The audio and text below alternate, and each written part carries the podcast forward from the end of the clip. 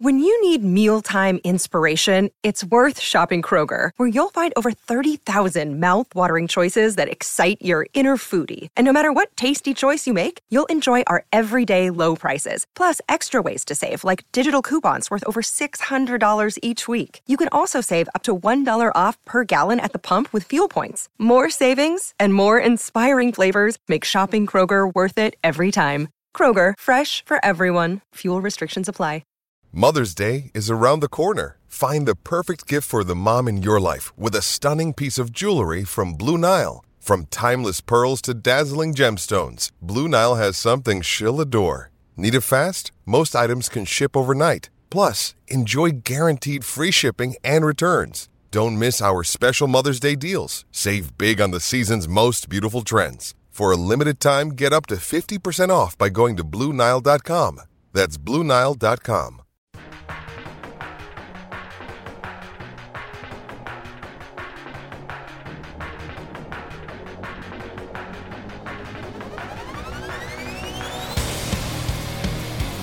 Yes, yes. Welcome to the Tim McKernan Show. I'm your host, Tim McKernan, alongside the great John Seymour, executive producer of this fine presentation. Welcome in for another episode of the podcast. Uh, you know, I, I, tweeted this out um, that, that when it gets down to it, similar to the uh, the morning drive program that I host in St. Louis, uh, the Ryan Kelly Morning After, um, there really isn't a plan per se uh, to this whole thing. I don't know if I'm going to wind up doing like five a week. I don't know. I don't know if I'll wind up just doing one a week. I don't. I don't know. When something strikes me, uh, we'll we'll get in the podcast studio and and wax poetic. But if there is one thing that we're hoping to be a staple, uh, it's that every Monday we bring you um, a big name guest in the world of sports, entertainment, or politics. And uh, so far, I would like to think we have delivered on that. And hopefully, you have subscribed and uh, given a positive review to the Tim McKernan Show here as we are about to enter our second month. Um, as we have been able to uh, sit down for extended long form interviews with former Missouri head coach Gary Pinkel, uh, Cardinal president of baseball operations John Mozeliak, uh, former U.S. Senator uh, John Danforth, and uh, rising media star Clay Travis, both in the world of sports and in politics. Uh, Clay has been making his name certainly in, in 2017. In addition to a, really what I thought was healthy discussion uh, on the NFL protests with Tyoka Jackson and a great uh, kind of state of the Cardinals interview with Derrick Goold and Bryan Curtis of The Ringer on all that's going on in the world of sports media and especially at ESPN with the uh, bizarre stuff that has been taking place in October 2017 at ESPN. So all of that has been in there, and please subscribe to the podcast and uh, give your thoughts with a review. It helps the cause. These are things that I'm learning as we go.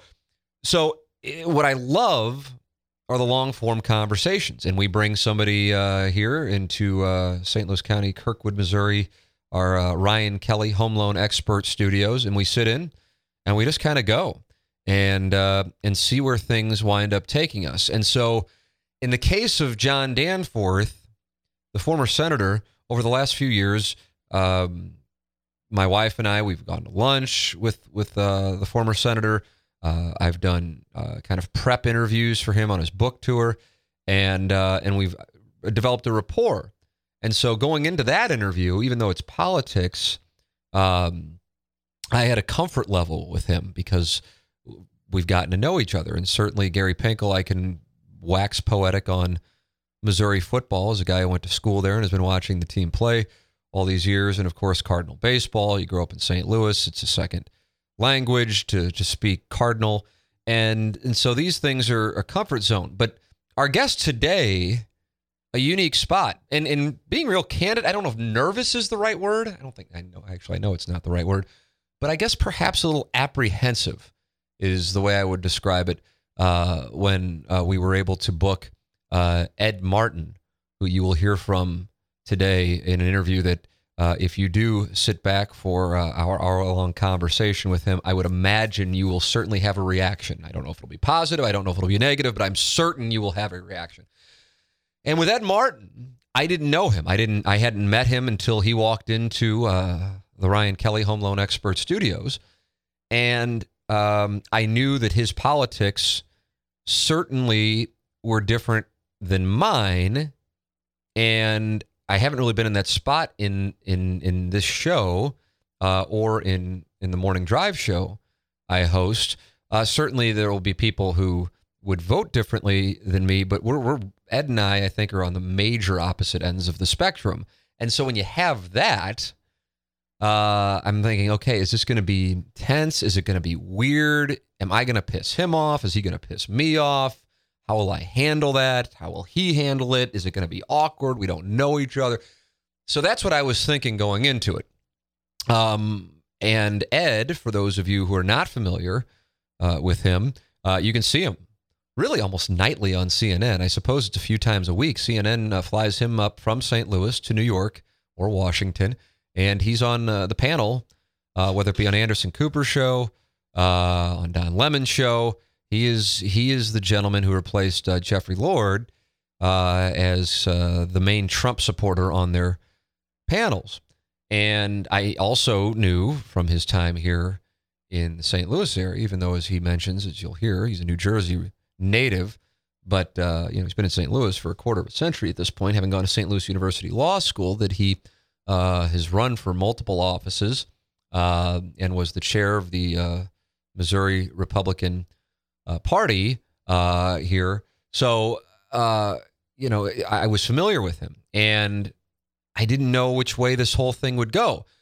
But here is what I think you will find as you listen. You may love what he has to say, or you may hate what he has to say. You might agree with some. I have no idea. you are going to have a reaction. That's what I know. And on top of it, uh, he talks very quickly and very enthusiastically and tells some stories. And I found myself um, absolutely engrossed in the conversation and loved the conversation, even though throughout the conversation there were clearly things that I disagreed with that he said. And I'm certain there were things that uh, he disagreed with that I said. But whatever the case might be, I enjoyed the conversation. And I guess when it's all said and done, that's what this whole thing is about. Um, so, uh, Ed Martin, uh, currently of CNN, although as we uh, get to uh, at the back end of the podcast, uh, potentially uh, considering running as the Republican nominee against Claire McCaskill for the U.S. Senate in 2018. You'll hear what he has to say about that because the Kansas City Star in early October reported that Martin is considering running for that Senate seat. Uh, so you'll hear what he has to say about that. But there's all kinds of stuff covered in here. And uh, like I said, you will have a reaction. I, I just know that. I, I, when we get done with these things, I always, at least I think I know what people uh, emotions will be. And my my reaction to this is you will have a reaction. That's what my guess is. And I'm really curious what people think. As I always say, if you've listened to all the podcasts, this is ad nauseum, but uh, it's truly how I feel. I like feedback. I just like feedback, and I, and I don't care if it's not positive. I want feedback.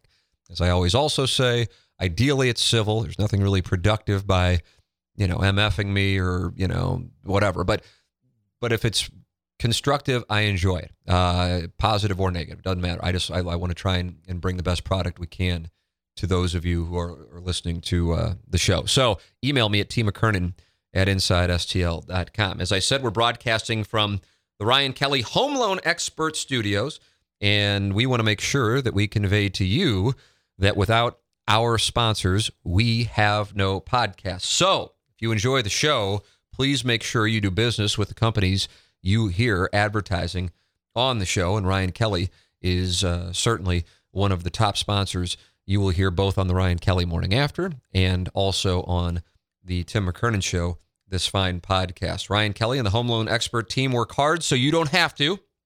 If you are looking to refinance or purchase a home, why would you go anywhere else? Call Ryan at 314 781 9700, 314 781 9700, or visit thehomeloanexpert.com. When it came down to it, my sister was buying her first home. I said, hey, this isn't just a commercial that we do on our show. This is a person I know and a company I know you can trust. And she made sure that when she bought her first home, she went to Ryan Kelly. And when the time comes for us to buy another home, or to refinance, we will make sure that we go to Ryan Kelly online at thehomeloanexpert.com, 314 781 9700. 314 781 9700. Ryan Kelly, the home loan expert, the sponsor of the studios here on the Tim McKernan Show. So, Ed Martin and I uh, had a chance to sit down, talked for about an hour. I mean, we covered it all. He is uh, certainly a Donald Trump supporter. He was, uh, quote unquote, kind enough to bring me a Donald Trump uh, supporter t shirt. Uh, and uh, he knew going in that that probably wasn't something I would be sporting. Uh, however, it is still in the back of my car. Uh, and he also brought me uh, his book, uh, The Conservative Case for Trump, which he co wrote with the late Phyllis Schlafly. Um, and you get all of his thoughts on what he perceives as the positives and what he perceives as the negatives of President Trump, and then also his uh, potential career decisions as far as broadcasting, but then also uh, the United States Senate and running for uh, that seat that will be up for grabs uh, in 2018 uh, with Claire McCaskill, uh, who has been the U.S. Senator along with Roy Blunt from Missouri. So you have all of that coming your way. Always enjoy your feedback. Settle in for an hour long conversation with Ed Martin here on the Tim McKernan Show. Ed, it's it's an honor to have you here. Thank you so much for coming in. Glad to be with you, Tim. Fun I, to be fun to be. I don't know if we've ever met. We never met. Yeah, we never met. Now I grew up in South City. Yeah, you were running in yeah. 2010, and I would remember going to my parents' house, Tamm Avenue. Yep. And I would see yard signs everywhere. That's right. That's yep. I would see it. Yeah. Well, I grew up in New Jersey. So Jersey people didn't guy. realize. Yeah, exactly. I just was on the phone uh, with a friend of mine coming here, and I said, "Been here 25 years." Mm-hmm. So I'm not exactly, you know, but I said I grew up in Jersey, and he said I never knew that. I said that's why I talk so fast and, and want to fight so much.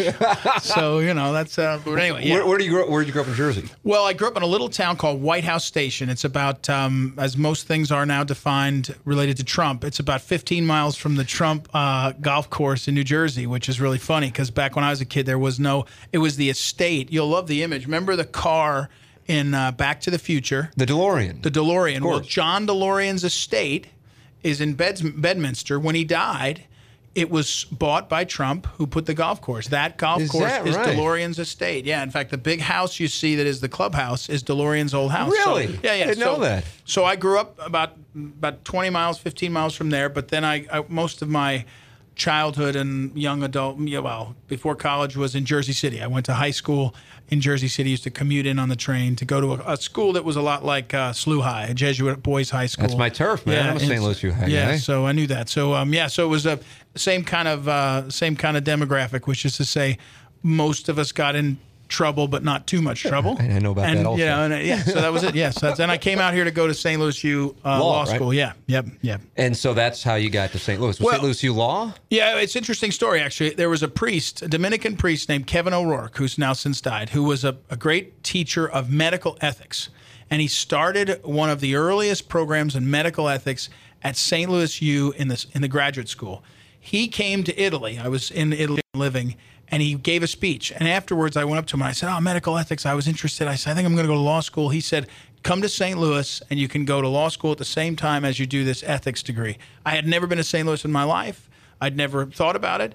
And six months later, I was uh, accepted and came to St. Louis. So it was kind of coming for SLU law, but also for this uh, healthcare ethics, this question of the, the, the, the, the most of the ethics in end of life and medicine was really started and dominated by Catholics early on. Now it's crossed over and everybody's into it. But mm-hmm. um, so that's how I got here. Yeah. Interesting. Yeah. But you're spending a lot going back up towards your home area yeah. by flying back and forth to New York City. It is fun. You're Tim. You're talking about CNN. So I, I go up. They fly me up almost once a week if I'll say yes, and I fly up. So yeah, it's kind of nice. I see my parents; they come into the city to uh, to have lunch and stuff. So you you, you can't go too far from. Um, Midtown Manhattan or Columbus Circle where the studios are.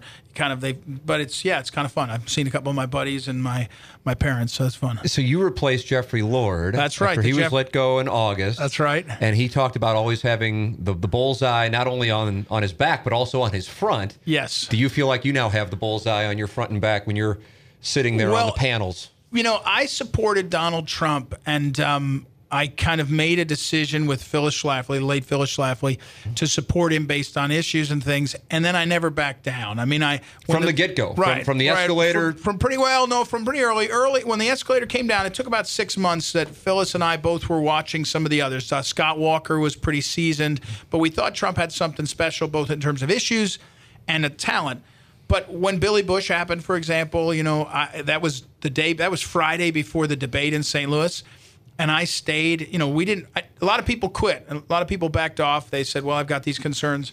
I, I have had concerns about, you know, policies and, and, but I, I never backed off. So when Billy Bush happened, I did all the TV and all, and, and because I was scheduled to do it. When things happened in good or bad ways, uh, I've just believed that he's an important guy for what we've got. So I do have this reputation, having written the book and all, for The being conservative case for Trump. Current, yeah, New York Times bestseller. the New York Tim, Times bestseller, and you, you brought one. I brought me, one for you. That's along right. with a shirt. Along with a shirt. This is I want to get. I noticed he didn't put the shirt on, John. You know the ability to get sitting the over action- there. Yeah, sitting over there. We'll see. He's gonna cut it. He's gonna cut a hole here. You know. But uh, so so yeah. I mean, at CNN.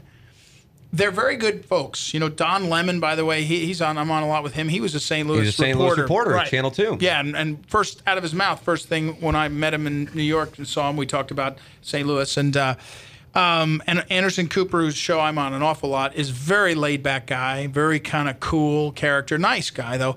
But yeah, I mean, I they put me in the center seat most times, and it's just a, a beat down. And you know, again.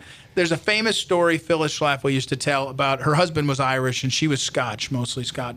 And she said her husband, the joke was, you know, Irishman's walking down the street and he sees a fight and he goes over and knocks, taps guy on the shoulder and says, "Is this a private fight or can anyone jump in?" You know. so I, I have a little bit of that in me, but yeah, it's a, but with some exceptions, which maybe we'll get into, most of the people that are flailing away are good, well spirited, and after the bell rings and it's over, they're you know pretty normal. A couple of exceptions. Some of the, some, frankly, some of the couple of the ones recently, the Ana Navarro, she just stays just like triggered. so when you air. guys go to commercial break, Oh, she's man, still she's still going after Oh, you, and well- are, you, are you going after her? How, what's No, going no, on? I don't. I, I, I just think it's like a fight. I think it's like a fight or sports. You know, I'm not going to hang out with the Cubs, but I mean, I'm. You know, there's certain respect. You, you know, so when you go off the air, you know, you go back to the green room, you walk down the hall, and you're next to these guys that a minute ago you're flailing away on. So you got to have some rhythm of how you do it. But no, the funnier thing is, usually with Anderson Cooper, it's a whole hour. And so we go the first segment, and then we go to break. And then in your ear, you know, they say in your ear, you know, th- three and a half minutes. You get three and a half minutes. The room is dark, it's cold, you know, it's real cool, and everybody everybody picks up their phone, right? So I check Twitter because they unload on me on Twitter. I searched your mentions before oh, you man, it's unbelievable. it's great. And I then I read them out loud. Everybody's uncomfortable. Everybody like they're like and everybody's kind of not uncomfortable there. So I read them. I, I'm like, oh, the Ed Martin fan club's kicked in, and, and Anderson loves it because Anderson says he never checks his. But so there's a there most of the time everybody's very cool, and they're you know you get done flailing away, and even if you get beat up, you kind of roll with it. Sometimes you're the beater, sometimes you're the beaten. But so every now and then, some of the people they're like, like Van Jones is very cool off the air, very cool guy. Paul Begala, very cool guy. Like they're, but every now and then you get somebody who's like off the air and they're like tossing. One woman was, I won't tell you which one. She's like, I've got to my- ask. I'm at my obligated to ask. You can still say no, I'm not telling you. ask. I'm not telling you. But, uh, but I already said it's a, it's a girl. But I mean, she's throwing at my back as I, she's, you know, like as we're walking away off the set, the mics are off. She's saying, you know, you're a, I think it was you're a hot mess, and I was like, This was Ana Navarro. no, no, it wasn't Ana Navarro. Nicely done. Actually, it was a different one. She was mad Oh, too. there's but- two. Yeah, there's two. There's there was two. another one. Yeah, but anyway. So So, that, what do you what do you say when they're yelling at you and, and you're off the air? I said, which of course, again, being Irish, you can't resist the fight. I said, I guess you lost that argument, huh? Which makes her madder, right? I mean, she gets even hotter. And then, so you know, I didn't do what the Devils.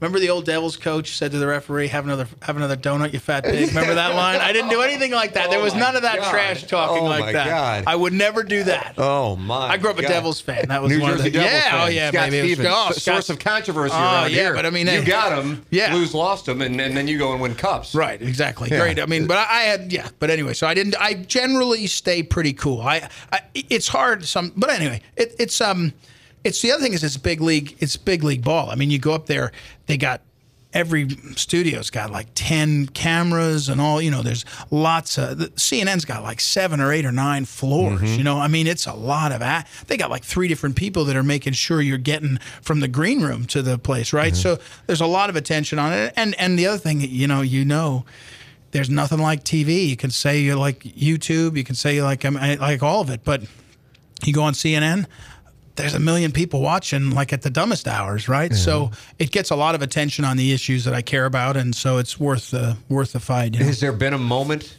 since you've been doing? You've been doing it a, at this point about a month give or Yeah, take, month- where you go, "Oh, I wish I had that one back," or "I wish I could have gotten that one in." Yeah, this is actually a really this is an important story. So I, you know, I'm not I'm not silly enough, I don't think, to think I know everything. So I I said to the executive producer is a guy whose uh, his name is Charlie Moore, and he's about my age, but he, I never met him until this occurred. But I've been emailing with him, and so the first time I'm on the show, he's Anderson Cooper's guy. Kind of rose up with Anderson Cooper, so he's kind of a well-known guy. So I was on the show the first night in New York. So it's an hour long show, the second segment, the second hour.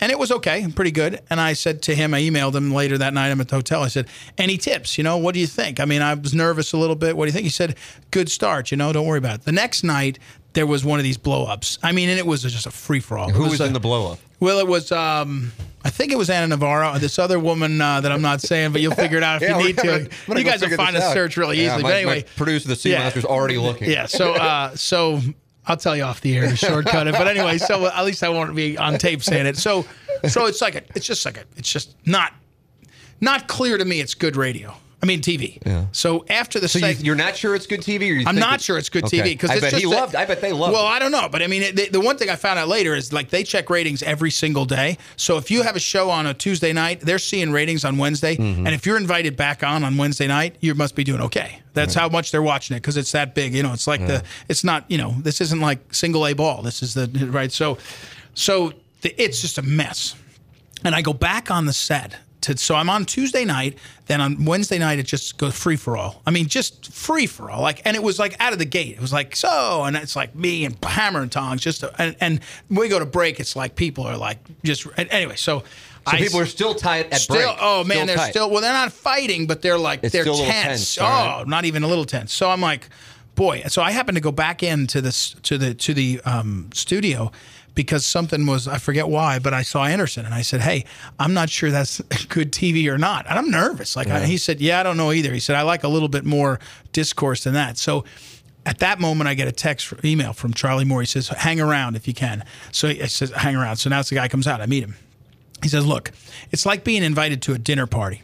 He said, "If if you come in and the first thing you do is they serve the salad and you're like, the salad is just dog meat, and you flip out." He said, "You know, you're not going to have much of a meal." Like he said, "So if it really does stink, go ahead." Drop the hammer, but he said you you might want to pace yourself because it's like being at a dinner party. And he said, and you might think to yourself, if I smack one of the guests right off the gate, out of the gate, you're going to have this dynamic. And he said, so just, and it was a great way to think of it. Like you're there, you're thinking to yourself, this is a silly line someone's saying, but is this one I want to, because you got a whole hour, you know, 50 minutes. Do you want to take the hammer to it? So that was, um, that was kind of good advice on how to manage the, the, dynamic. And he was he was really nervous because he's he's thinking to himself do I have one of these nut job right wingers? So he's like I'm not telling you to soften your positions. He's like but I'm saying about how you get your argument done. He's like so just you might want to think of that. And that's been so you kind of learn the rhythm of it but it is fun once you figure out. One thing I love to do is agree with something someone says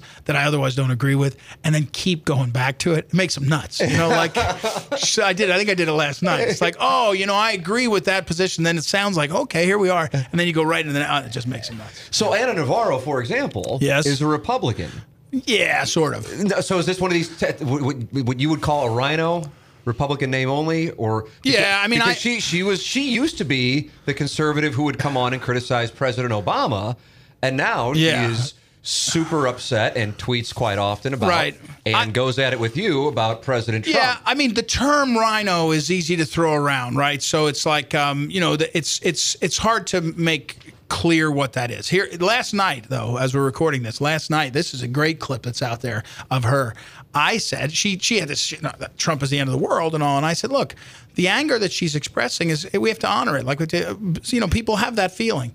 But here's the thing: we steered, and then I said, which is a total, total sort of like, I mean, intentional. I said, and you know, Ana for Ana and the people on her side, they lost this election. They lost. And so then she launches into this wild tirade. She said, I backed Jeb Bush and he lost. I backed Huntsman and he lost. I backed Romney and he lost. I'm thinking, listen, I'm like, how's this going for you? Like, and then and then I said, and Hillary. And she's like, that's right. And I backed Hillary and she lost. Well, if you back Hillary for president, you don't really get to sort of move back into the I mean, on fundamental issues, Ana Navarro and I disagree. Uh-huh. Immigration, trade, size and scope of government, I think, and on abortion and and, and voting for Hillary Clinton. I mean, I, so I don't know whether she's a rhino or not. I think she thinks she's a Republican, but her wing of the Republican Party is fading and gone and, and a losing losing effort. So, but man, I made her mad. Well, I, th- that gets me to, to something that I'm curious about. I'm really right. fascinated about this. Uh, Jack Danforth. Yeah, yeah. Who Senator Danforth? That's sure, correct. Is somebody who uh, I've developed a, a rapport with. Uh, you, you, want to talk about it? I'm sure he, he, he's not a loyal listener of the radio show. I can't imagine. I hope I hope I hope not. I mean, no wait. I mean, I always. yeah, I don't know what that meant. But I'll yeah. take it as, yeah. something. But either way, uh, I have a great deal of respect respect for him. And he was a guest on the podcast a few weeks ago. And we talked about his op ed he wrote in the Washington Post. Yeah. Condemning yep. President Trump. What was your reaction to that when, well, was, uh, when you read it in August? Yeah, I, I can't remember enough of the detail to get too into it, but I was put off by it to say the least. I, I think. Um, I, I, you know, Senator Danforth and I practiced law together. I was at Bryan Cave, mm-hmm. and we have mutual friends. You know, Martha, his um, his kind of right hand, um, amazing talent and lady, and so I, I and I know him. Um, I just think that um, there's a couple things. One is there's a lot of people who seem to be able to judge the content of Trump's character in a way that I have a little bit uh, more a little bit more distance from in the sense that like even this came up last night. People said trump is this trump is that he's a terrible person all that. I don't know. I've known a lot of you know i know i'm from jersey. I know a lot of jersey blowhards that are you know that are that are a certain kind of style and i'm not sure i can judge their character. And so what happened with the with the um, with the Danforth op-ed, the way it was utilized, I don't know that he sat down and said, "Let me do this this way." But the way the Post used it, the Washington Post used it, and the way they use use Jack Danforth is to say everybody knows his reputation as a good guy. You know, he he was the minister at Reagan's funeral, right? He was a he's you know there's no nobody thinks about Jack Danforth that he's a philanderer, right? It's the opposite, and so and he's put up here, and then he's saying Trump is is off base over here, and and I don't think you know I don't think he's particularly in the business of judging other people's souls. I think he'd probably say that's God's deal, you know. So, but um, but that's used in a way that is very unhelpful. And then I think Danforth uh, and I just disagree on some of these major issues. I mean, I think I think the George W. Bush uh, era was you know a failure, and it was a failure in dramatic ways because of the wars. And Danforth was you know sy- sympathetic and supportive. I think still would be. Very close to the Bushes. I think on immigration, we're very different um, on the position, and that's become more stark on trade, on the international. You know, he was the he was a short time as ambassador to the UN. He's got bought into the some of that vision, and and I just disagree significantly on that. And so, I thought it was, and then I thought it was just frankly, I I, I just think Danforth should not let himself be put used in that way by the Post. They really used it as St. Jack's over here, and isn't Trump terrible? And I just think that's not. But helpful. I mean, I believe wasn't it his intent to write it himself? I mean, are you saying that the Washington Post reached out to him for the? Piece? I don't know. I mean, okay. a lot of times, a lot of times, those ideas for those things are not like Danforth wakes up and says, "I want to write an op-ed." I'm not sure, but even right. still, you know where you put it and how you're positioning it. Where you're positioning. His objection wasn't to. Um, he wasn't writing an op-ed no matter who wrote it or who initiated it, excuse me, yeah, who initiated it, mm-hmm. um, how it is positioned, you can see coming a mile away. I mean, when you're Danforth and I'm smaller potatoes, but I know where I fit in. You know, you know how things are going to p- position in the debate, and I think that was a punch that he could have not taken, or maybe taken in a different way. And I and I look, I think the president has an inc- President Trump has an incredible um, array of forces that want him to fail. Significant forces that are on the left and are on the corporate big business side and some in the Republican Party. Now that's not uncommon. That's life. I'm not saying it's a, you know the same thing would have happened to W, same thing Obama, all that. But it it, it, it to my mind there needs to be more of us defending his opportunity to lead than to knock him about. His thing that he focused on throughout the course of our, I would say it was about an hour long conversation, Ed, was the tone. He feels like the tone divides the country rather than unifies it. Your yeah, um, well, a couple things. One is with Phyllis Schlafly, for whom I'm so well acquainted, and, and um, uh, the late Phyllis Schlafly. Someone came up to her and said, Phyllis, how can you back Trump? How can you do it? He's so coarse. And she said with sort of a Phyllis smile and kind of, she said, it's, it's kind of a coarse culture right now. I mean, you can wish that John the Baptist would run for president and, and win. It's not happening, right? I mean, you can wish that the, the uh, that Jack Danforth could have been president. It didn't happen. I mean, part of it is a, a leader captures the moment we're in and has to lead on that. Now, as to the dividing thing, um, I just would tell you, Tim, I think Trump is having an incredible effect uh, uh, on people in a way that's going to sound maybe it's going to sound totally Pollyannish when he came out and said about the statues, he said, you know, where's this going to stop? George Washington next? And by the way, a week later, the ma- mayor of New York wants to take down Columbus, right? And we got all this. If you looked at the polling on it, and I'm not saying polling is everything, but you looked at the polling, Trump was able to unite most of America and unite most of the political class. The political class was against him, both the parties and the media, and most of America was like, yeah, even African Americans were like, yeah, I'm not sure taking down statues is what's going to help us, right? It's not our community. So, on a whole bunch of stuff like that, I think Trump actually is finding a common way people relate and expressing it. And here's the best example I, I think that America First, properly understood, is actually biblical and also has the best opportunity to allow a cultural renewal of our country. And here's why. When Trump says we need to put America first, a bunch of people look up and they say, "Well, I was my dad used to work in a can company in DeSoto, right? And it's gone. And um, you know, my uh, my you know uh, my uh, jobs went overseas, or the things have changed so much, or they don't even know why. They just aren't sure.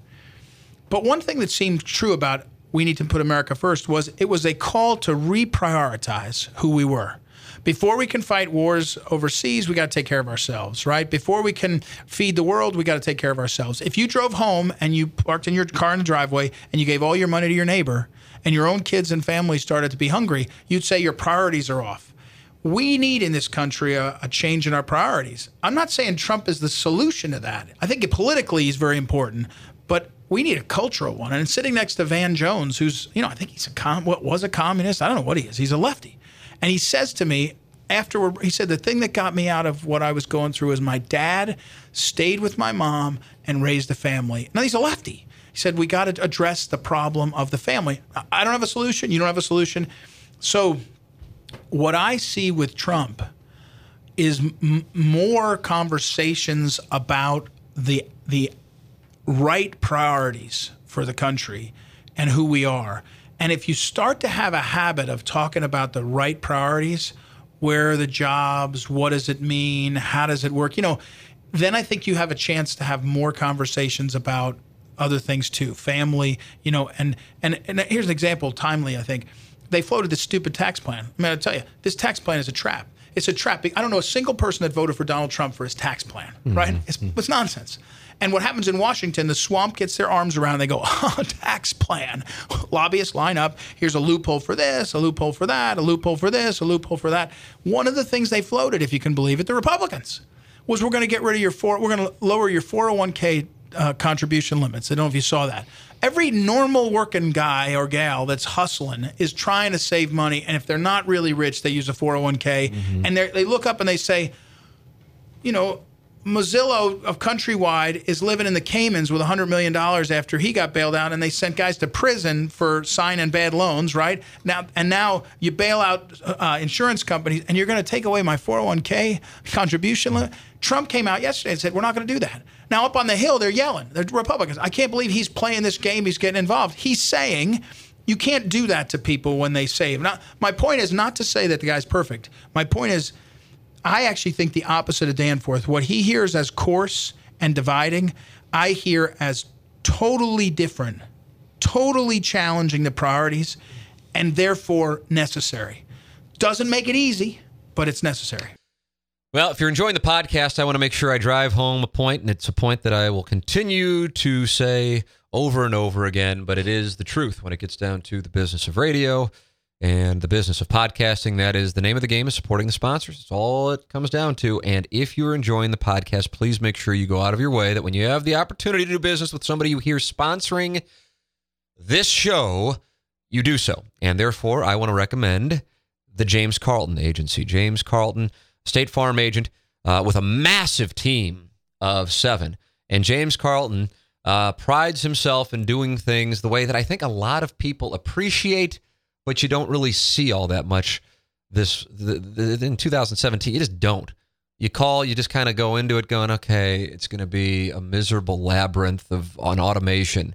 Well, James prides himself on the fact that he has a large staff. So when you call you know that you're going to talk to somebody. Uh, that's just one of those old school things, though, that I think people appreciate. It shouldn't be old school. Well, James gets it. And that's why he is the head of an agency that has achieved the chairman circle two years in a row. And that's like the Lombardi trophy of State Farm agents. As a matter of fact, only two agencies in the St. Louis area can say it. And James Carlton Agency is one of those two. You have to have insurance already so why not make the switch to a local business that's a supporter of this here presentation and also of the local community and also represents the number one company in the industry? Text quote to 314-961-4800. That's 314-961-4800 and one of his incredible team members will reach out to you. Or you can visit carltoninsurance.net. You ought to check out their reviews on Facebook or Google.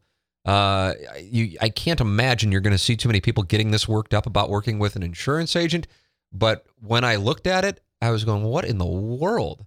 Uh, and as you'll see, like in, in, a couple instances, with somebody going in kind of being critical, and then they come out of the process being very happy with the service they received. That's what James prides himself on, and that's why we recommend him to you, uh, his staff at the James Carlton Agency. 314 961 4800. 314 961 4800. Text quote to 314 961 4800. Uh, and one of his incredible team members will reach out or visit carltoninsurance.net. Hey, here's what you need to know. If your insurance costs a leg and an arm, then call James Carlton, State Farm.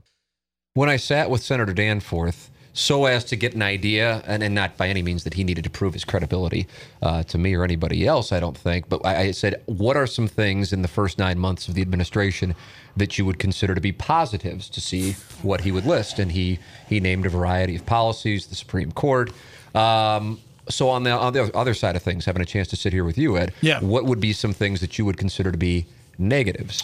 Yeah, I think that there's been um, I think that there's been some personnel choices that I would say are are, are a concern.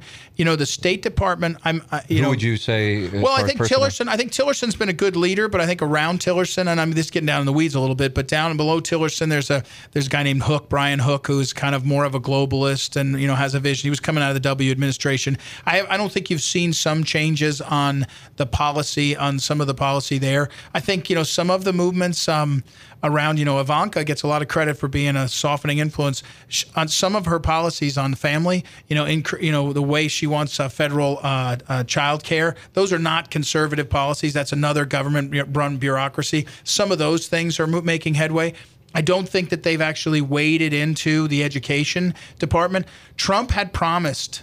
I don't know if he promised. He had talked about a major initiative aimed at the cities that would be school choice which is anathema to the unions. They hate school choice, but it would be it's one of the major blights on America to me is these urban school systems that have just gotten so tied up by bureaucracy and spending. And he hasn't done any of that. He's you know the, the, the education department has kind of done some of the predictable things. Um, so I don't think that there's um, I, I don't think the judges is by the way Danforth's right is by, by far the best thing. I mean he, he's loaded the judiciary. You know some of the Gary Cohn the the budget uh, or the finance guy he's a he's more of a Goldman Sachs guy. You see more friendly Wall Street stuff than maybe I'd like. Um, I would have preferred even harder line at the UN. You know so at the UN Nikki Haley goes into the UN and she basically she's good on protecting our interests sort of but she's playing in their swimming pool, you know, their kind of thing. So now, a month ago, he did pull out of UNESCO or initiated the policy, didn't pull out of UNESCO. That's um, that's probably positive, and maybe you have to do incremental. So I, I think that um, uh, I think you know, I don't think the president has figured out. I'm not saying he's getting enough help on this. How to work with Congress enough. They should have been able to find an Obamacare deal and some kind of re- repeal and replace that would have been meaningful to the markets and all. So that's kind of a fail that everybody can catch some blame for. Um, and then I think, you know, I, I think he hired the wrong chief of staff. Reince was in over his head. Terrible hire. I mean, it, it, I You was, thought that from the get go? From the get go. Yeah. Unfortunately for me, uh, for good or bad, I put out an email the day before he got named saying it's a disaster to pick Reince. And so now I've got the chief of staff who I know well, Reince, who's pissed because I went out publicly. But I, I was chief of staff to the governor of the state of Missouri. And um, it's an unbelievable job. It's like being governor. It's like being president. For for 97% of the decisions, you're the guy in charge because you got to only take the 3%, the hard ones, up to the boss. And um, but it took a lot of it, it took a lot of learning for me to get better at the job. I mean, it's a job where the speed is so fast. Reince was a fundraiser. I mean, Reince was a a, a, a um, a, a, kind of donor management consultant. He RNC, the Republican National Committee, is not a real organization of it. So he's a small town lawyer. I'm not blaming him. I'm saying he got it. You, you put worst thing you do for somebody is put him in a job that they can't succeed at. So Kelly coming in, General Kelly is a, and you see it with the number of things that are happening. 97% of the decisions, I'm making that number up, but some high number, are going to be made and happen, and they don't involve the president, and you won't even notice them. And that's what you see with uh, Kelly. Is the, the thing is moving now. The trains are moving, and um, and that makes a big difference. So that's a number of criticisms. The one that I think if I were to, to poll like 100 people who would be listening to this and they go, top five things you have a problem with President Trump, Yeah. I would imagine if this were the family feud, the number one answer would, Tweets. would be Twitter, and I you didn't mention it. Totally disagree. I think that they'll be studying his tweets 100 years from now, probably more. I think it's the most extraordinary. Look, you know this. I mean, you do this. You the first day you do radio, very first day, whatever, how many, 30 years ago, first day. How old do you think I am? I don't know, pretty old. You started when you were a boy, like two, I was- I two was- I years. was tw- I was 22 when I yeah, started. two years old. Uh, you you know you're you're okay if you got some talent. You're okay. You studied it. The thirtieth year after, you're better at it, right?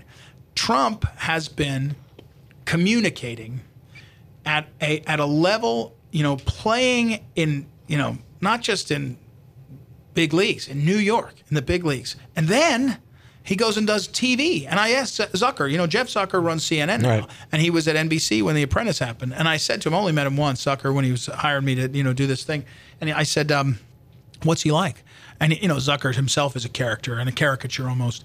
But he said, Ed, he said, the guy's an animal in the sense that every week he would be studying what's going on, how it's working, what the ratings are. I mean, the guy is not, this is not a guy that woke up and his hair was out of place and he decided to be president. He's a big league communicator at the highest level of the highest culture in the history of human beings.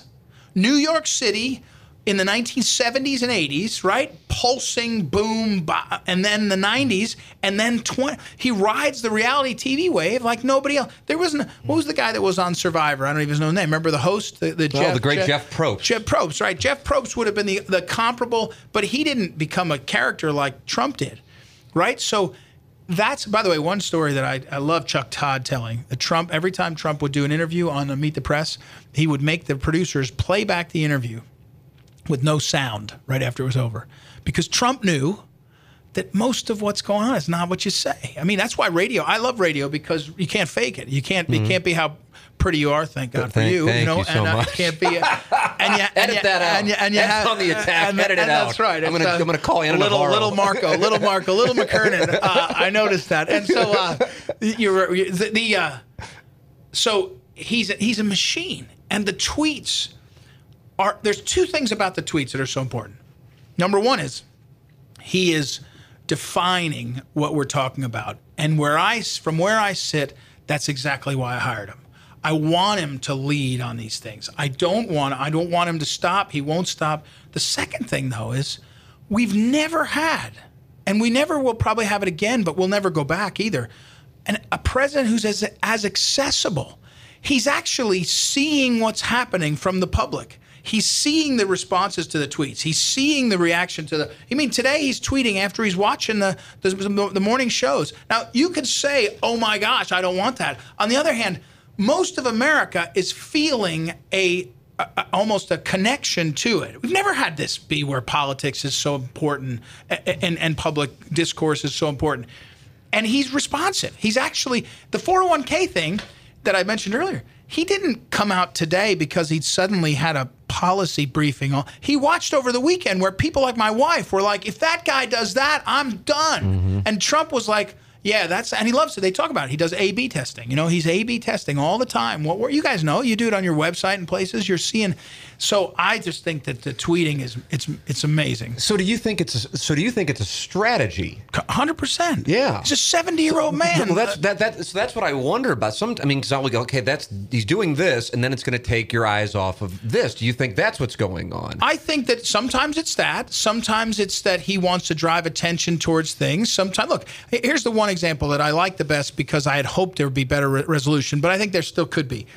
When the the head of China comes to visit Mar-a-Lago in I think in April, and they do this big meeting, and it's a big deal, and um, Trump finishes. You know, guys like me were so excited that we had a president who was like, "We're going to go after the Chinese, right? They steal our stuff, they steal our technology. You know, I don't like their food. I actually, I like their food, but whatever." General so, Tso's yeah, chicken. exactly. We're gonna. Who is that guy? I know. I mean, we, we should General Washington's yeah. chicken. Rename it. I mean, come on. So, anyway, so he says in a tweet afterwards, "Glad China was here. Good meetings.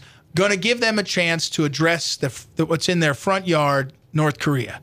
Meaning everybody knows that North Korea can't turn the lights on without permission from China, right? They get they get they get trade everything. I mean, they're isolated except so he gave them a chance.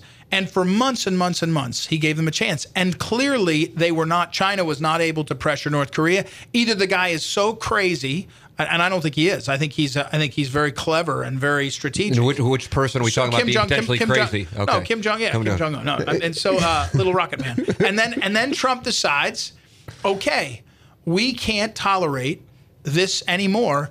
And he does, I think he does two things. You have to watch a little closely, and maybe the second one is more wishful thinking than I know, but I think I'm right. The first one is he marginalizes Rocket Man. He says, okay, you're Rocket Man. And the whole country, that's all the guy has is shoots rockets up, boom, and they don't go very far. Now he's Rocket Man. You know he knows the Elton John song. I mean, his haircut, all that. But the second thing is Trump has said, and so has Mattis, and so has Tillerson, we will not, we have made the decision we will not let North Korea get nukes. And we're going to do whatever it takes. Now, people said, oh my gosh, is there going to be a war? If there's a war, we lose a million people in South Korea, right? Seoul is, is so it's not, I don't think a war is going to happen. But I can tell you this we're going to starve, almost literally, the North Korean economy. We're going to pressure the banks, we're going to pressure businesses, and it's happening. And it's happening. Chinese banks are saying they're not loaning to North Korea. And unfortunately, it will lead to millions starving literally starving in North Korea, but we will have them on their knees. And you're not going to hear there wasn't a press release saying we will now starve them, just like there wasn't a press release to ISIS saying we're going to cut off. You notice there's not a lot of ISIS tweets and Facebook posts because we knocked all that stuff out. We didn't put a press release out saying we're now taking away their social media. It just stopped. So it wasn't that cool to be an ISIS fighter if you couldn't become a hero to the world on YouTube. We knocked all that out mm. and we're killing them. Now, you don't have to like that it's sad in a way that we have to fight with our fellow man. But if we're at war, if you believe it's such a priority, it feels like a guy that doesn't mess around. You know, it feels like a guy that's serious. Along the lines of things that might not be popular, but in your opinion may be necessary, what is your view, Ed, on those who feel like President Trump has tapped into um, those who are bigoted? Yeah. Do you believe that that is well, accurate? You mentioned, I think, off the air that I ran for office in, in Missouri and um in both statewide for Attorney General in 12 and in 10 when you were mentioning that uh, in, uh, in for City. Congress, yeah, yeah, South City, South County, Jeffco, and St. John. So first time and we'd ever flipped Jeffco to vote Republican in a generation or more, you know, flipped it. I can say I went to hundreds of rallies. I gave hundreds. I was a Tea Party founder. I've I've never met that I know of. Maybe I did. White supremacist. I've never been with people that stood around and said the N word about people or were bigoted. I, I, you know, I just don't see that criticism as accurate to. I've been to Trump rallies. I'm not saying that there's not a high percentage of white people at them. I, I get that, but I've never seen a, a sort of the criticism of being for what I would call the America First mentality, which includes being against illegal immigration, which therefore includes being against a whole group of people that are predominantly Hispanic, right? I mean, there's some number, but I'm I'm against Ill- illegal immigration, the people that overstay their visas and abuse the visa process, and they're mostly white and Eastern European. But but that's the one place. After that, I'm I'm for Trump looking out at the crowd and saying to African Americans, you stuck with that party for 40 or 50 years. You know, how could you do worse than that? They've, they've sentenced you to your communities, to your lower class. Not all of them, by the way. There's upward mobility in the black community that's worth noting and, and rejoicing and celebrating. So I just don't see that. I don't see the bigotry, the whites. I never met a white supremacist, right? I never met a KKK member that I know of. I mean, I guess they could have been at my rally, but I'd have rallies of thousands of people, and I, you didn't get somebody that shows up with a sign. Never saw it. I recall uh, one of the things I heard. I think it was when the Mitt Romney tapes came out in 2012. They said one of the most damaging things that can happen in politics is when one of the things that the public is very suspicious of.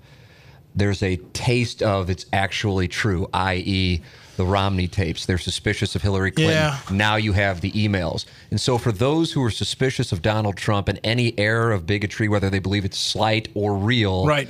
when he addressed Charlottesville after the fact and didn't condemn the Nazis, they felt like, see, that proves it. What was your thought on his? Well, I, first of all, he did condemn the Nazis and the and the the bad guys. What his problem was, and and then I want to back to two points. One is he was in New Jersey at the time. I remember watching it. And instead of doing what most presidents do and politicians do, which is wait and issue a statement after you see a lot more of what's gone on, he stood up at the podium and he did a live reading and he read a statement and he added at the end of the statement something like on both sides. Remember, he mm-hmm. said that? Oh, yeah. And that was the phrase that got to me that got him in trouble because people said, "Oh, you're moral, you know, you're making them equivalent." He had condemned everybody. He condemned, you know, and he should. We all should. We should condemn anybody who goes and says, "I'm a white supremacist." KKK, in my mind, Black Lives Matter ought to join that. We ought to condemn them. I'm with Nancy Pelosi, who Antifa. I guess she was one that said Antifa should be condemned. All that stuff. I'm for, I'm for all that.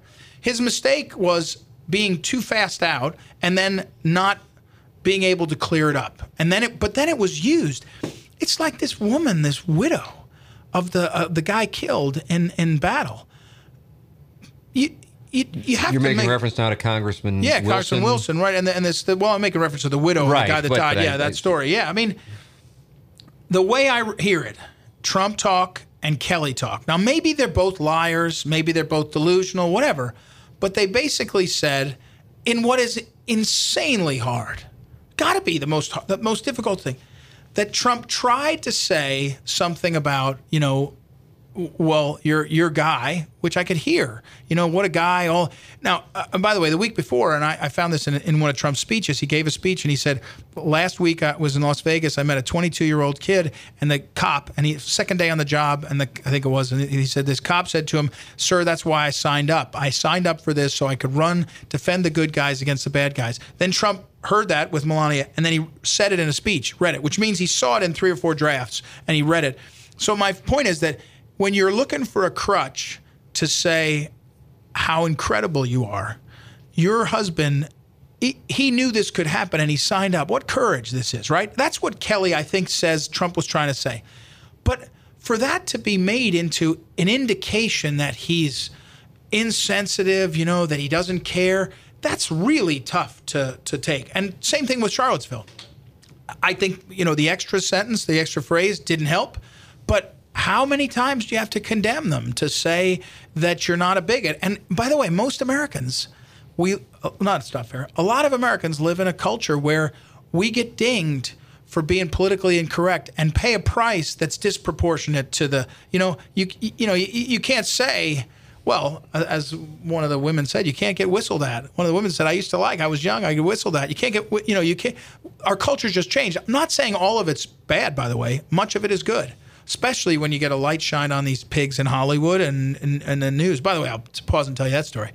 You go to New York. When I launched this book, you know, the conservative case for Trump, I went out to New York. I'd never been to the, the shows out there. This is a year ago, and um, you go into these studios, right? Fox and then MSNBC and CNN, and everybody in them is like gorgeous people, right? The girls that are, the young women that are coming to walk you from the front desk to security back, they look like they came out of a movie, like a model, right? And then you go to the next level and there's another set of them. Then you get the guys that are working like the cameras look like they came out of the model. Like the world is soaked in that kind of vibe, right? Of what uh, the culture is up there. And so, you know, it's, it's, uh, it's, as kind of a side note that it's good to have the the uh, the light shined on that stuff, right? But but with I, I just don't know how how much to, how how does Trump um, unring that bell when the media message is bigotry, bigotry, bigotry, and I just don't see it. I don't see it in his policies. I don't. His policies are not. Uh, I don't think are, are bigoted. You know. Well, taking along the lines of, of the NFL protest, people go, you know, they well, who's he picking on there? And then it just it adds to what in your mind is not an accurate narrative, but in other people's minds is the narrative that they can't get around. Whether You're they right. believe He picked on uh, Goodell, Commissioner Goodell. That was mean to pick on the big guy. I see what you're doing. No, I look, respect it. uh, no, look, no, but look, I said this last night on CNN. They said he picks on black women. I said, wait, there's 16 guys. Now, was that gals. reference to Congressman Yeah, Wilson? Mm-hmm. Congressman Wilson, and then they went and said the, the Jemele Hill from ESPN Yeah. and uh, Maxine Waters, and they're running out this list. And I said, boy, for about a year and a half, he picked on 16 Republicans, a couple of Hispanics, a woman, Carly Fiorina, all the guy, the people that ran against him. For, he picked on Megyn Kelly. My point is not that he doesn't pick on people. He picks, he does fight with people, but it's not clear to me it's black people. I mean, he picked on Ben Carson when whooped him up. Remember, he called him. Remember, he said he was like, a, remember he mocked his uh, his this, the story about the stabbing. I mean, he he's an equal opportunity guy when it comes today he's picking a fight with bob corker who other than being short doesn't seem to have a protected class in our society so i don't i mean again i that coarseness fair enough let's talk about that like what is it on the other hand uh, i don't know if there's anybody been more effective i mean it's a it's an You, so you don't know anybody who's been more effective Than You're saying, Trump. Than Trump. In, In what is- history. in, history, he's the most effective president in history. Oh no, no. I mean, in terms of the verb, in terms of the battling. I To see. beat it. I There's see. never the game of Republican politics. I was on the Republican National Committee. It was and is rigged to be controlled by the powers that be and the money. And Trump marched in and just swept them out. Look, Jeb Bush, Scott Walker, these are not small time. This isn't like the, the Little League team. These are major league all stars too. And Trump whooped them all. Hillary Clinton, you don't have to like her politics. I don't either. Major league talent, like big league talent. And a big league operation that was on her side. And Trump just keeps winning. I mean, it's it's pretty darn impressive. Same thing with every time you say, "Oh my gosh, he's done something that's absolutely the end of the world." It's like, well, on the other side, he's got momentum, right? He's got the the the, the deal with the DACA. You know, DACA. They said, "Oh, the, the, he's going to let the um, illegals stay in some way. It's going to upset guys like me." You have to wait and watch what he did. He said, "We're not going to we're going to let it six months more so that people aren't in a box in a bind, but we're going to stop the program." there's 650,000 people, illegals, on the DACA program now. It was a program you had to sign up for. By ending the program, which he did, 1.3 million that could have signed up can't sign up. Now, what he said was the 650 that are in the program, I'm not going to chase them out today. So it feels like to him being kind. He didn't want to be too hard. But to me, it's a policy shift to close the thing on the other 1.3 million, which I voted for and wanted. So I don't know. It's pretty Well, cool. uh, along those lines, you made reference to the Billy Bush tapes uh, earlier Yep. I'm curious. You're a religious man, correct? Catholic. I am. All right. Yes. How did you come to terms with that when that tape came out? Well, I I, I don't vote for a pastor. I vote for a president, right? And I have a as a, someone who is in politics up close, I have a pretty um, clear-eyed view of the uh, of the you know the quality of people in politics. I, I don't it doesn't I'm not saying it doesn't disappoint me and shock me. And uh, you know I don't really like when the president uses even even though I enjoyed where it ended up when he said about the football players you know I wish the sons of you know there's a coarseness that even I don't like. Um, on the Billy Bush thing I I also though I, I looked at it and I thought it's t- 12 or 13 years ago not to excuse it but also it's a, a sort of role that I've seen him play, that kind of machismo kind of guy. But here's the reality. It happened six weeks before the election for a reason. I mean, I've been there. When you run for office, you know, three weeks before the election, Russ Carnahan has a press conference and says, you know, I was one of the lawyers that super allowed people to uh, to um, allowed people to get away with abusing pedophiles in the Catholic Church because I worked for the church. Total lie, totally untrue. But it, the press covered it because it was three weeks out and we were dead even in my race. Mm-hmm. The reason why they went after Trump at that point, and and you know, I knew something was going to come, was because he was a threat. So part of me said it's a while ago. Part of me said it is locker room talk, and part of me said this is what when you come down to a binary choice, Hillary or Trump they're going to try to take out Trump, and this is part of that effort. And I didn't want that to happen. I mean, that's why we wrote the book. That's why I did the uh, the thing. Because at the end of the day, I hope Trump gets mercy on his soul. I hope he gets to heaven. I think that'd be great. But I also think that our leaders needed to. We needed a president who would appoint guys like Gorsuch and other judges and take us in a different direction. And if that is an imperfect vessel that's in human history that happens quite a bit. You make reference to your political career, um, and I was reading that uh, you acknowledge you are considering, at the very least. Oh yeah, yeah, the Senate, running Senate race, yeah, for wow. the U.S. Senate seat against Claire McCaskill. Well, where do you, where would you characterize your feelings on that at this well, point, a little more than a year out from that election? Yeah, so um, and I one Phyllis Schlafly used to say one of the best things that happened to her was that she ran for office twice and lost. When you run and run, especially a spirited race like the 10 and for 12 to some extent, although it was overshadowed by the Akin, uh, Todd was on the top of the ticket and everything kind of changed. But um, you learn a lot about how politics works and you really understand it. So I understand that business pretty well doesn't mean I'm particularly good at it. I lost. I like to point out I won two primaries and then lost two general elections. But anyway, so we're going two uh, and yeah, two, two the official two. record. That's my, well, that's what I'm trying to say. It's not a very good spin, but I mean it's the best I can do. But so you know the game well, and I played it at a high enough level. And then I went. I uh, was chairman of the party, so I was at the RNC. So I know how it can go. I also know that you certain types of candidates don't have to decide too early. So I don't have to decide too early. I've got some freedom. And here's the two key, key factors that matter. Trump won Missouri by 19.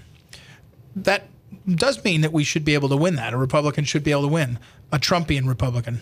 But um, and that's important. Um, and and um, so the first point is that Trump won by 19. And when we run in 2018 for Trump's future, meaning 2020, we can't have him lose. In other words, the narrative becomes Trump loses Missouri, won by 19 and lost all those people. It's a, it's a it's a problem for 2020, which is my top focus is the president and what the president is able to do for the country. And him staying in for another term, should he run, which I hope he will, will be very important.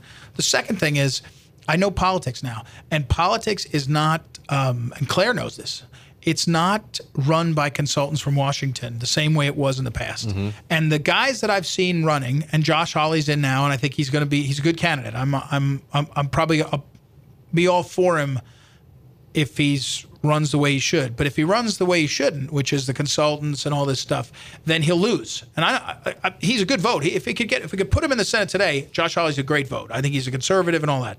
The question is whether you're going to run as a candidate who can win, because Claire is one of the great street fighting, tough, you know, leave it all on the table fighters. And so we'll see what happens. But I, if I was a betting man today, I wouldn't bet on me running. You would not bet on you. I running. would not. bet. I'm, I'm what would put you in the mix if you if, saw if that I Josh saw, wasn't going to run yeah, the way if I saw, th- if I saw him stumbling and if I saw that he was, uh, you know, the the, the the, the split. I, I have optimism that the Trump, that the reticence of even guys like Danforth and others, a Trump style, are going to be overcome by what Trump is accomplishing. And that even, you know, I'm not saying Jack Danforth is ever going to say, oh, I think he's swell, but I think he's going to say, you know, concretely doing things in the direction of where we want to be. You know, the regulatory, it's over 3,000 regulations that he's rolled back of Obama's. You know, people forget Obama had the House and Senate for the first two years, but as of January of 2011, Obama had none of the had no control to get his legislative because he lost the House. So he did everything by executive order, which means Trump can reverse everything by executive order, and he's doing that systematically. So I think that, that that that as long as we get a little bit further into this this year of Trump, where people say, "Okay, I don't always love how he did it or what he said, but the accomplishments are good enough," I think we'll settle down. And if we settle down and we're running well, I think it'll be fine. But uh, you know, we'll see. There- There there is a danger that the party will still cleave further, and if it cleaves further, where people there's a danger some people will run and say, "I'm running for a Republican nomination, but I'm against Trump." In that case, that's that's a non-starter because I don't think it wins, and I don't think it matters. I'd rather have probably have. No, I wouldn't rather. I'd never rather have Claire, but I don't want. So I just am not sure yet. So, in the case of Josh specifically, you Yeah. have kind of put the action on him to denounce somebody who has been his biggest advocate, the person we've spent a good amount of time talking about, Yeah. Jack Danforth, because of what he wrote in that Washington Post op ed. Well, at the time that it happened, here's what I did. I jumped out and and defended the president, and I kind of whacked everybody I could around me, knowing politics. I knew it would get some sensation. You know, Jack and I have disagreed on policy and politics before, and it ends up on the front page of the Post Dispatch. One time it was over Rand uh, Paul getting called a cuckoo, you know, by McCain and Graham. And, you know, Jack and I had an email exchange that ends up on the front page of the Post. So we disagree, you know, somewhat agreeably. Um, so I got in that right away, and I said, "No, Danforth's not. That's not. You know, that's a wing of the party that doesn't represent what's happening." And on and on and on. And you know, again, partly because I need, I believe we need to hold the Trump voters. I mean, the, the Trump voters need to stick with us in the Republican Party, and I worried about it. And I think it's, I think I'm right on that. Um, so Josh was quiet. I think Josh was. He was not in town when President Yeah, Trump visited, and, and Uh, that's that's neither here nor there. No, no, that's not. That's that's that's a that's a total dodge. First of all, if you're running for U.S. Senate, you don't leave the state on vacation. It's a little tip, right? If you just like if you're doing sales for your show and you sell to Joe's Burger Shack, if you go over to Judy's Burger Shack, you know Joe's going to look at you a little funny, right? So if you're spending your holiday, Missouri Senate candidate going to the Arkansas Ozarks, that somebody's not using their head in your case. Well, you go to Tahiti after you're in the Senate, right? You know, you know that's how this works. So that's number one. Two, that's a consultant tells you. Don't show up. You know, don't get a picture. You remember uh, there's a famous photo. It's a big photo. Robin Carnahan being introduced by Obama in Florida. You ask Andy Blunt this story.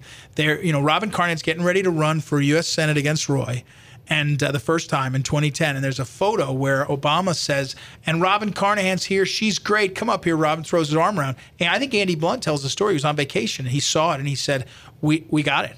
And they use that clip over and over and over against Robin Carnahan, saying, "This is by the time 2010 comes around, here it is with." So.